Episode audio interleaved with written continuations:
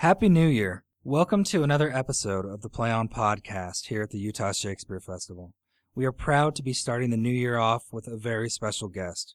Today we have one of the foremost authorities and scholars on the 1623 First Folio edition of Shakespeare's plays, Eric Rasmussen. Eric Rasmussen is an English professor at the University of Nevada, Reno, focusing on the editing of Shakespeare and early modern drama. In 2012, he published The Shakespeare First Folios, a descriptive catalog, which included him and his team locating the 232 surviving copies of the First Folio. He also published the popular trade book, The Shakespeare Thefts, in search of the First Folios.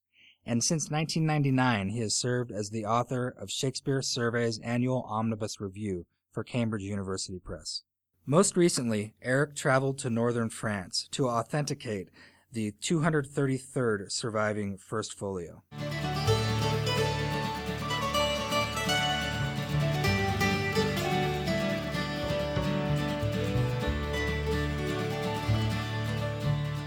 Thank you so much, Eric, for being here. We really appreciate it. It's a uh, an honor to talk to. Uh, you know, pretty you're pretty much a foremost expert on Shakespeare folios, um, and it, it's incredible that, that we have a half hour of your time. So thank you. Well, it's an absolute pleasure to talk with you today. Um, I'm wondering if we could start out and maybe you could just describe uh, for our audience what what is a folio and what what's the difference between these these old texts you're looking at and maybe uh, the edition some of our listeners might have on their bookshelf. Well, a, a, a folio uh, is they take a big printed sheet and when you fold it in half, uh, the the book is still uh, a, a pretty large volume. It's grand. Mm-hmm. And before Shakespeare's first folio, folios were reserved exclusively for works of theology and philosophy and history and Bibles. Yeah. And the, the Shakespeare first folio, which his company put together in 1623, a couple of his fellow actors about seven years after he died, mm-hmm. was the first time that a, a, a grand folio was devoted devoted entirely to plays. So this was this was a uh-huh. risky venture, and also represents the beginnings of people taking dramatic literature seriously. Before this, they were really thought of as just sort of popular entertainment. Yeah. Um, and then the the the, the differences between uh, the folio and, and, and, something we, we might get in a, a more homogenized version on a, a penguin paperback or something is that you can you can see things in the folio. The typesetters had personalities, and we know there were some. There was one typesetter who had a really way with his copy. If he read it and didn't understand it, uh-huh. he would uh-huh. change it. and so there's there's a line in Hamlet about the life-giving pelican and this refers to the myth that a pelican would pierce her own breast in order yeah. to feed feed her young with her blood. Yeah. Uh, this this typesetter, this compositor, didn't understand that, so he changed it to the life-giving politician, uh, which is just just kind of hilarious. Yeah. Um, and, and there was there was another who was a uh, an apprentice uh, typesetter, and he made a lot of rookie rookie mistakes. Yeah. And so we we find things in Hamlet. There's a line where uh, Hamlet jumps into the Ophelia's grave and wrestles around with Laertes and screams, "Oh, trouble, woe!" And in uh, in in this particular typesetter's page, he he reproduces that as "Oh, terrible wooer." uh, which, which is which is it, it's it's really I mean it, it it's so interesting because you can see back 400 years when this thing was being set into type yeah. uh, the personalities of these of these individual workmen behind it. Wow. So so the text that ended up in my you know say my Norton anthology of Shakespeare uh, as an undergrad at Utah State University what was there a folio or maybe the first few folios we, would kind of located? And did that end up being you know maybe the more canonized version version of, of shakespeare's plays? Or, well, or is, is, there kind of a just crazy convoluted story and and how these things uh, the text got handed down? And it's it's tricky. So in a play like Hamlet, mm-hmm. uh, about half, half of Shakespeare's plays were published during his lifetime yeah. in quarto editions, much smaller than than folios. A quarto, you fold the the, the paper uh, in half, and then you fold it into quarters yeah. for the book, and so it's it's it's it's half the size and much cheaper. And there there was a quarto that, of Hamlet that came out in 1603, the first the first edition, mm-hmm. but it looks like this was a version of the play that had been put together by the actor who played Marcellus. one of the one of the uh, sentries at the opening of the play. Marcellus's uh-huh. lines are perfect. The scenes that Marcellus is in are pretty good, but the rest of the play is kind of garbled. and and it, it, I think anyone who's been in a play knows has the experience of even if you have a small role, you you often yeah. think you know the entire play.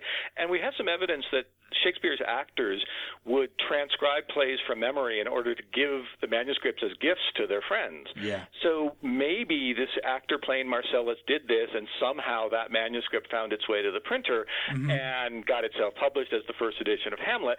And when the company saw this, they released an authorized version, uh, presumably to, to replace it in the uh, maybe they thought if people read how dreadful the first edition was, they wouldn't come to the theater. Yeah. And so for the authorized edition, they released Shakespeare's rough draft, his his his very first version of the play uh, that they had they had in their archives, and that's interesting because it's about four thousand lines long.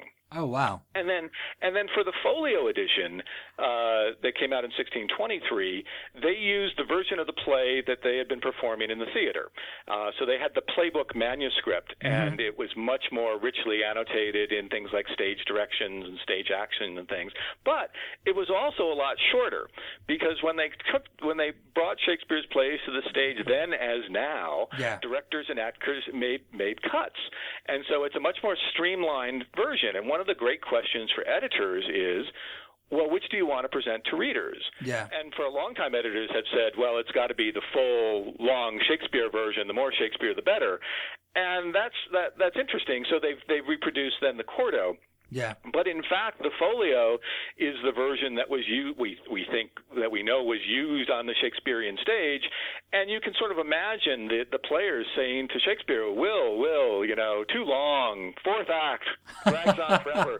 Can we cut this big speech? Uh-huh. And you either imagine Shakespeare going kicking and screaming or saying, Oh, you guys are right. I'm, I'm, I get, I get way too bogged down in fourth acts. Thank you. Yeah. Uh, and so if, if, if we think of drama as a collaborative process between writers and actors, yeah. uh, then then we'll privilege that folio, which is the theatrical play. But if we think of writing as a solitary task by by individuals in ivory towers, we might privilege the the uh, uh, that that quarto. But the, there are real decisions to be made between those two, and yeah. and the ones that editors take, it, it obviously matters for your experience of reading play. I certainly, you know, if I ever ask my students, my undergraduates, do you want to read the long one or the short one, guys? that's an easy answer. Yeah, that's right. That, that's a no-brainer.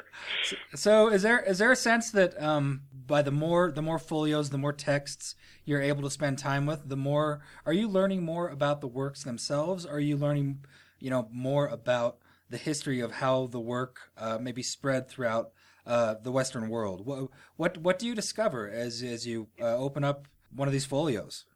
New one. Well, it's the, there are little things in within the text mm-hmm. that are that are interesting. I mean, in in in when they printed the the folio, they had a really curious method of, of doing press correction is that they would set the uh, a play into type and then they would start printing it and then and then at some point, the, the proofreader would come along and pull a sheet and proofread it and correct it, make some changes, and then they would stop the press and make the changes in the metal type, and then they'd keep printing.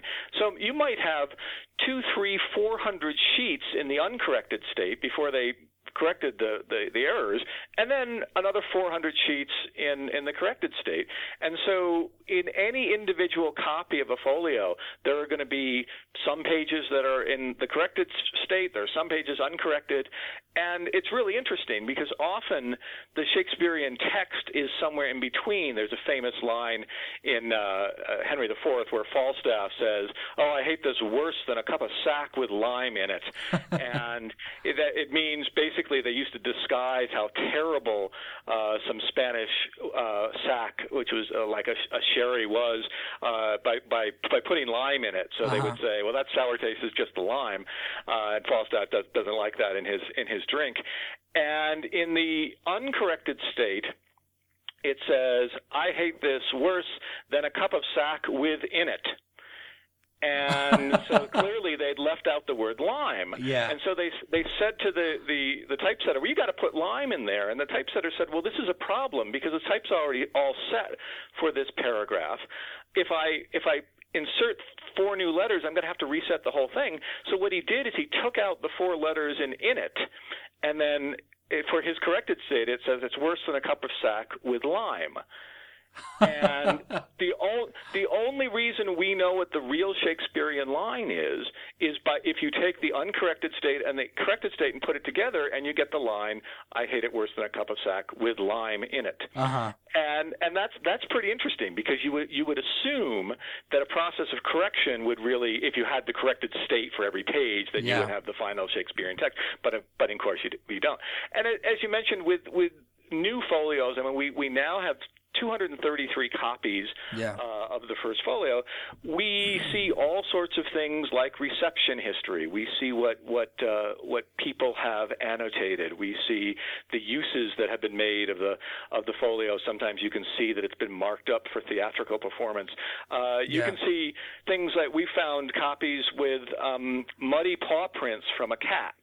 Uh, the book was clearly open on a table and a cat walked across. We've seen ones with wine stains and uh, burns from cigars. Yeah. And then my my favorite is there's a there's a copy in Japan uh, with a musket bullet going halfway through it. oh, that's And incredible. That's that's and especially because the folio is a big book, right? In, in Yeah. order for this this musket bullet to penetrate, uh, this couldn't just have been on a table. Somebody had to be holding this up, and in a in a nice riff on the my my Bible saved my life. My my Yeah. Shakespeare folio saved my life here. oh, that's incredible.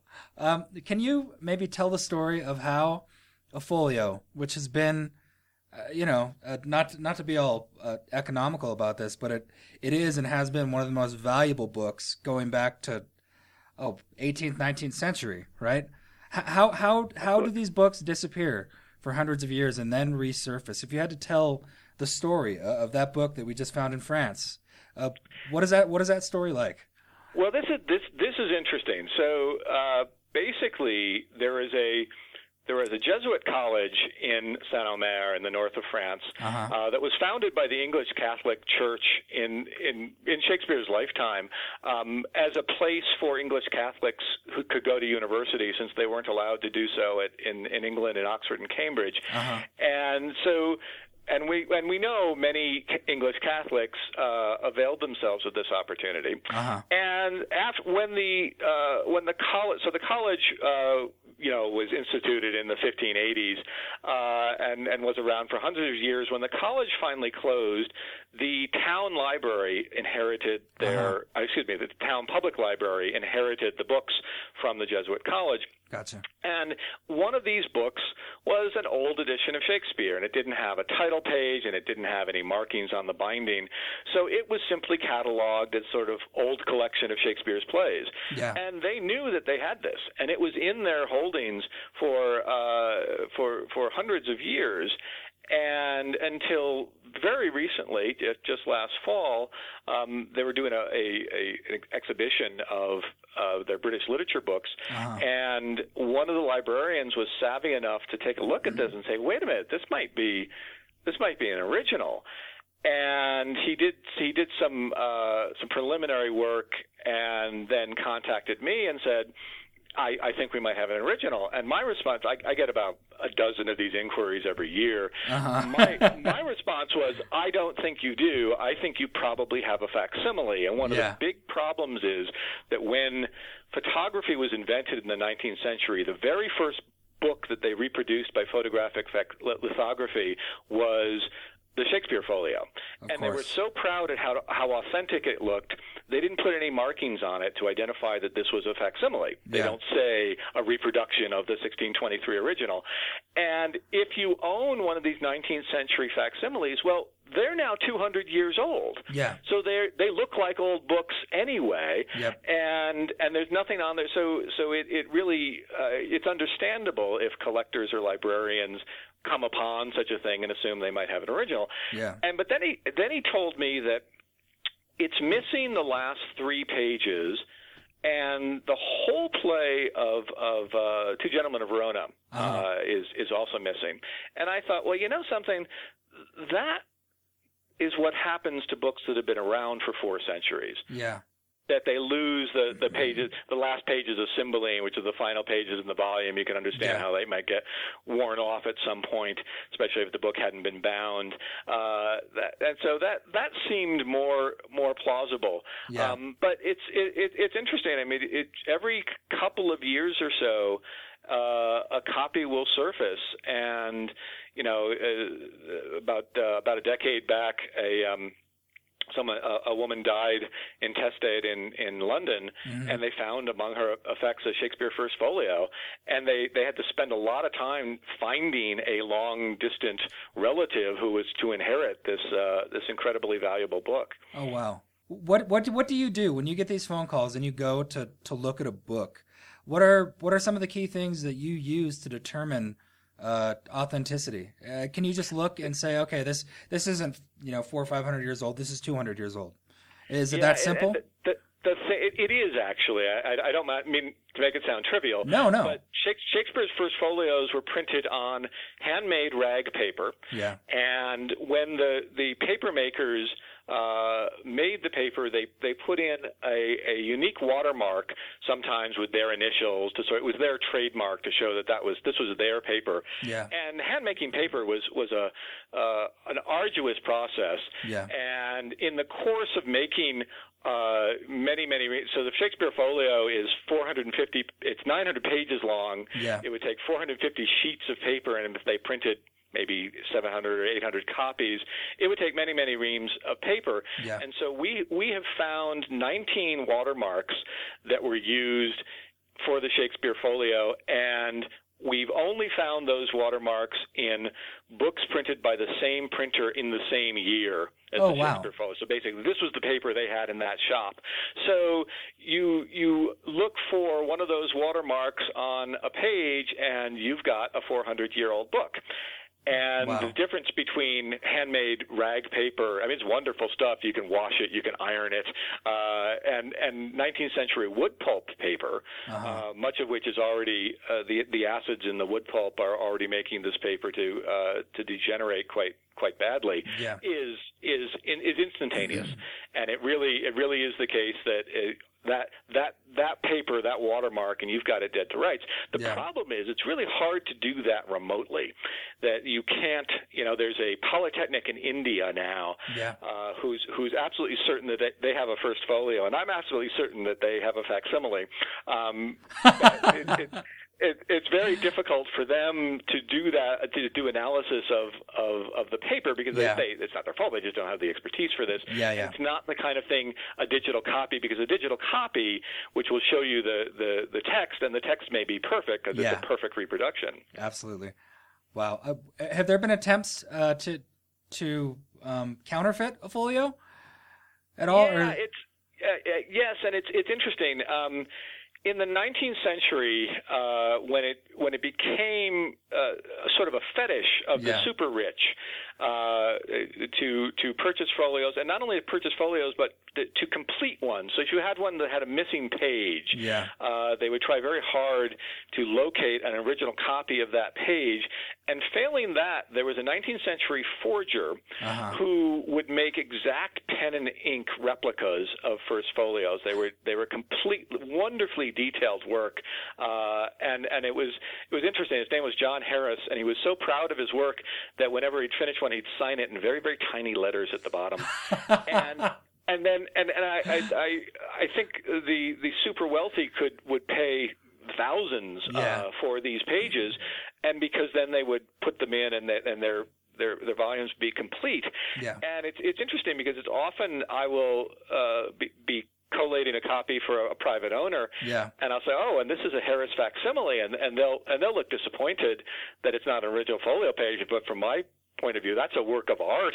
Yeah. This this person has been able to replicate this in pen and ink. I mean, obviously in days long before Xerox. Yeah. Uh, and so the um, but but uh, Harris used to get into trouble because he would do this for and he'd do it so well that you couldn't tell the difference between an original page and a, a, Harris facsimile. So the authorities at the British Library uh, insisted that whenever he did this, that he'd, he'd sign his name to it, Uh-huh. uh, so that you you have a little, at least a little trace identifying this as as a as, as a for, as, As a a forgery. forgery, it yeah. wasn't done for nefarious purposes. Yeah. Uh, but it, it it it clearly was, and I, I just I just think they're things of beauty. Yeah, that's incredible. What, uh, as you sort of travel around the world looking at these um, purported first folios, uh, have you learned anything about um, how the work of, of William Shakespeare has maybe spread um, throughout the world, uh, through Europe and into the Americas? I mean, is there is there a story inside of the distribution of these texts? Oh, clearly. I mean, there and, and in so many ways. Um, in the the turn of the 20th century, um, as Americans were gaining more wealth, Mm-hmm. they suddenly fetishized the first folio. So Henry Huntington, Yeah. who built the Transcontinental Railway, uh, bought four copies of Oh, which are now at the, the Huntington Library. But Henry Clay Folger, who was Rockefeller's partner in Standard Oil, Uh-huh. uh, did him uh, what exponentially better. He he acquired 82 copies. So of the Oh. 230 some odd copies in the world, a full third of them are in the Folger Shakespeare Library. There are more there are more copies of Shakespeare in the Folger than there are in in the United Kingdom. Oh wow! And and then in the 70s and 80s, when the Japanese uh, yen was at its zenith, the uh, the Japanese started collecting, uh, and every first folio that came on the market was Yeah. purchased by for a Japanese institution or a Japanese collector. And now the Meisei University outside of Tokyo has a dozen uh, copies, which is uh, which is really. Uh, very very fascinating culturally because this Yeah. is this was a period at which uh, the Japanese were also collecting Van Goghs, buying famously buying Van Gogh's sunflowers, Yep. and the the the idea that you would buy high example high examples of Western art uh, in this period was uh, I mean it's just culturally fascinating. It is fascinating. Do you, do you think the appeal to people maybe from other countries, other cultures, is uh, just the reverence uh, people that speak our language have for Shakespeare? Is is it just the collectability of it? They see it as an investment, or is there something? Is there kind of a, a something mystical or magical about uh, just obtaining and having one of these books?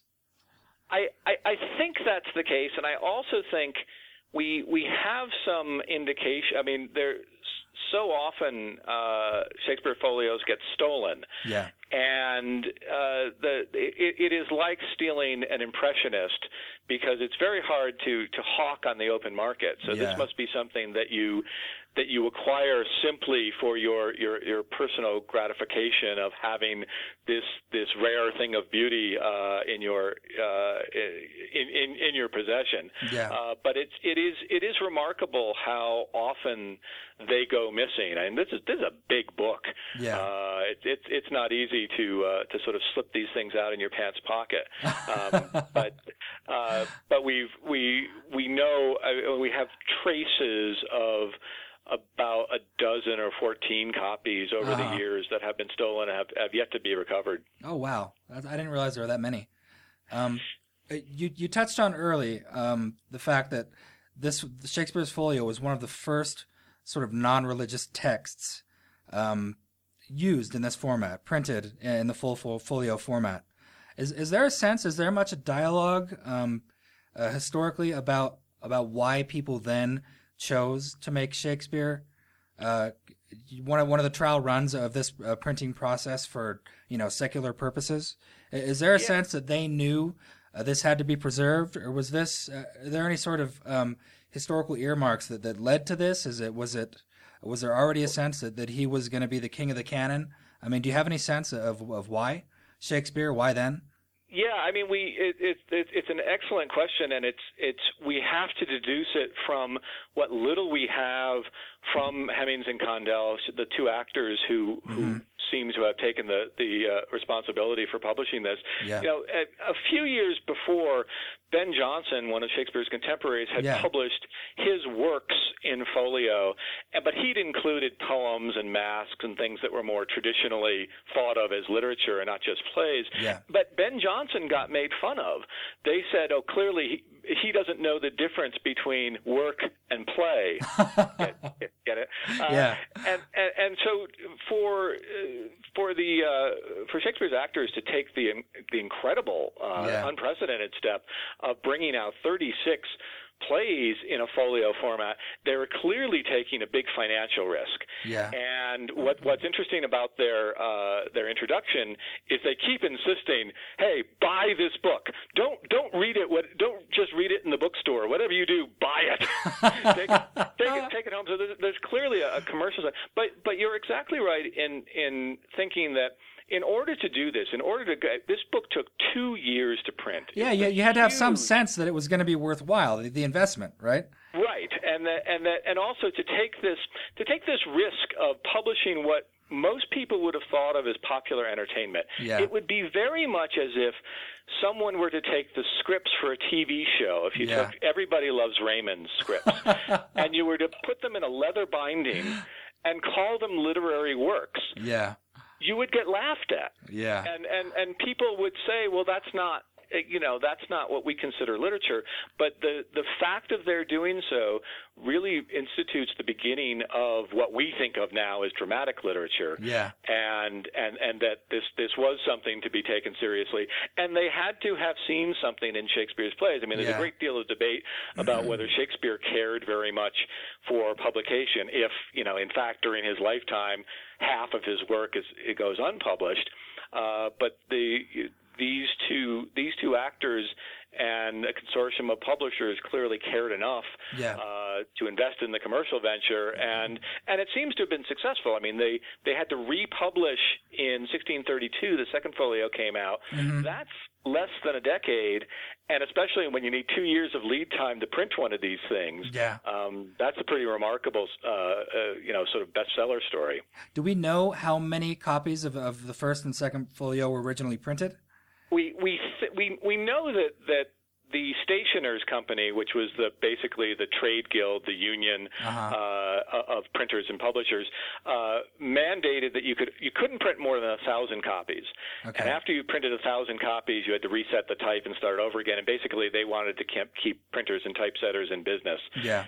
And that being the case, and we think given the the financial outlay of this, they probably printed around 750 or 800, mm-hmm. yeah, hedge, hedging their bets uh, to print enough that they could sell. But if they printed, if they printed uh, a thousand, it would have taken 20% more time, and you're talking a two-year project. That's, yeah. That would uh, so right around there. And if if we're right about that, and we've got 233, that's uh-huh. a that's a 30% survival rate. That's really good. That is the small the smaller quartos didn't do so well. I mean, we have one quarto of Titus Andronicus. We have two quartos of the first uh, first edition of Hamlet.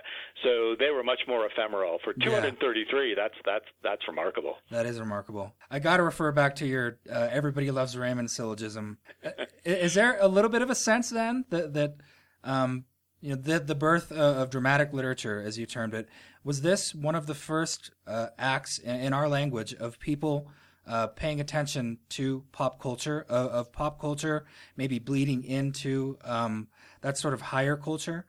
Is there is there kind of a historical sense that that's the case, or I I I, I think absolutely. I think at, at at the time everyone would have thought of uh, in, in in the way that we that we still think of television. That yeah. this is not that this is not high culture. Uh, that this is entertainment. This is this is consumer culture. Yeah. And the fact and and the fact that that people were starting to put you know to put to explore real genuine ideas in in in popular culture uh, and, and that someone discerned that and said hey let's let's start taking this seriously uh-huh. um, and, and it's you know and I think I think we can see it happening for TV as well right I think people would point to certain certain uh, Downton Abbey or something as a, as a wow, that's really well written, and I yeah. I could see reading the scripts for that, for instance. Where uh-huh. not, I'm not sure I'd read too many Everyone Loves Raymond scripts. No, no, probably not, probably not. Can I ask one question uh, about your career and your fascination with uh, with all this stuff? Absolutely. Excellent. What? Uh, how did you? Uh, did you come from a literary background, a history background, a theater background? What, when when did you find yourself in a position to become an expert on uh, the documentation of Shakespeare's works? Well, I mean, I, I, I blame my parents or, or, or credit them with it. I'm not sure which.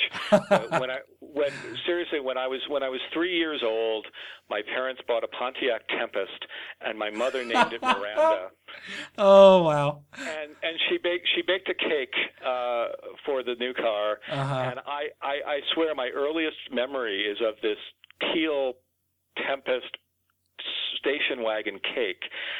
And so clearly I was fated for Shakespeare. Yes. And I got into the, the, the folio business. Um, there, there is uh, my colleague Anthony James West uh, was a British businessman who uh, was was quite affluent, and then decided to do a PhD in Shakespeare. And for his dissertation, he decided to, to do a, a census of first folios, and went out and spent 15 years and his entire personal fortune traveling the world tracking down first folios. Oh wow. And he, he found 70 more than were recorded in the previous census. It's absolutely remarkable. You think the six million dollar book and there's 70 copies we didn't know were out there. That's incredible. And but what he had envisioned was that he would he would find them, and then we would return with a larger uh, research team to do really thorough descriptions of the annotations in them, the bindings, the owners, the press variants, all that kind of stuff. Yeah, and yeah. so I put together a research team, and then we spent uh, about seven years doing, you know, following up and doing the the, the really detailed uh, descriptions of these things, and you know, as a result of that, uh, you, as you're as you're doing more and more work, you find more and more uh, more copies, Yeah. and so now now I'm in the position where when people find what they what they think is uh, a treasure in their attic, uh, I'm I'm the one that that gets called upon. I'm, I'm not sure this this is a, a curse or what, but oh, it doesn't sound like a curse. Uh, it, I imagine a, a, enough of your job is travel that you don't get too sick of the classroom. And it's it's no it, it I'm I'm I'm being facetious but uh, there's there's there's a documentary filmmaker whose uh who, whose dream project is for me and Kenneth Branagh to go out uh, on a buddy movie tracking down first folios. And uh we're, we've got our sights set on this one in in India at this polytechnic. And I I think she thinks Sherpas are going to be involved but I, I'm oh, not it's sure been, it's quite that romantic yeah, I gotcha. It it could be somewhat of an adventure, but I don't imagine it'd be quite Indiana Jones in scope, right? exactly yeah, right on. Well, Eric, thank you so much. This has been so illuminating, and I could sit here and talk to you all day. I say that a lot about a lot of my guests, but I mean it. Uh, this is absolutely amazing. I, I hope all of our listeners have been convinced uh, to go out uh, and buy your book. I'm going to certainly, and, and thank you again so much. Well, been an ab- absolute pleasure chatting with you today, and uh, we'll we'll we'll when, when people go out and and and uh, find things in their attic, I, I expect to hear from them. awesome. We'll make sure they give you a call. Excellent, Eric. Thank you. Thanks so much. Absolutely. Take care. Thank you for listening to the Play On podcast. Remember to follow us on Twitter at PlayOnUTShakes to keep up to date on all things about the podcast. Come back and listen to a new episode in two weeks.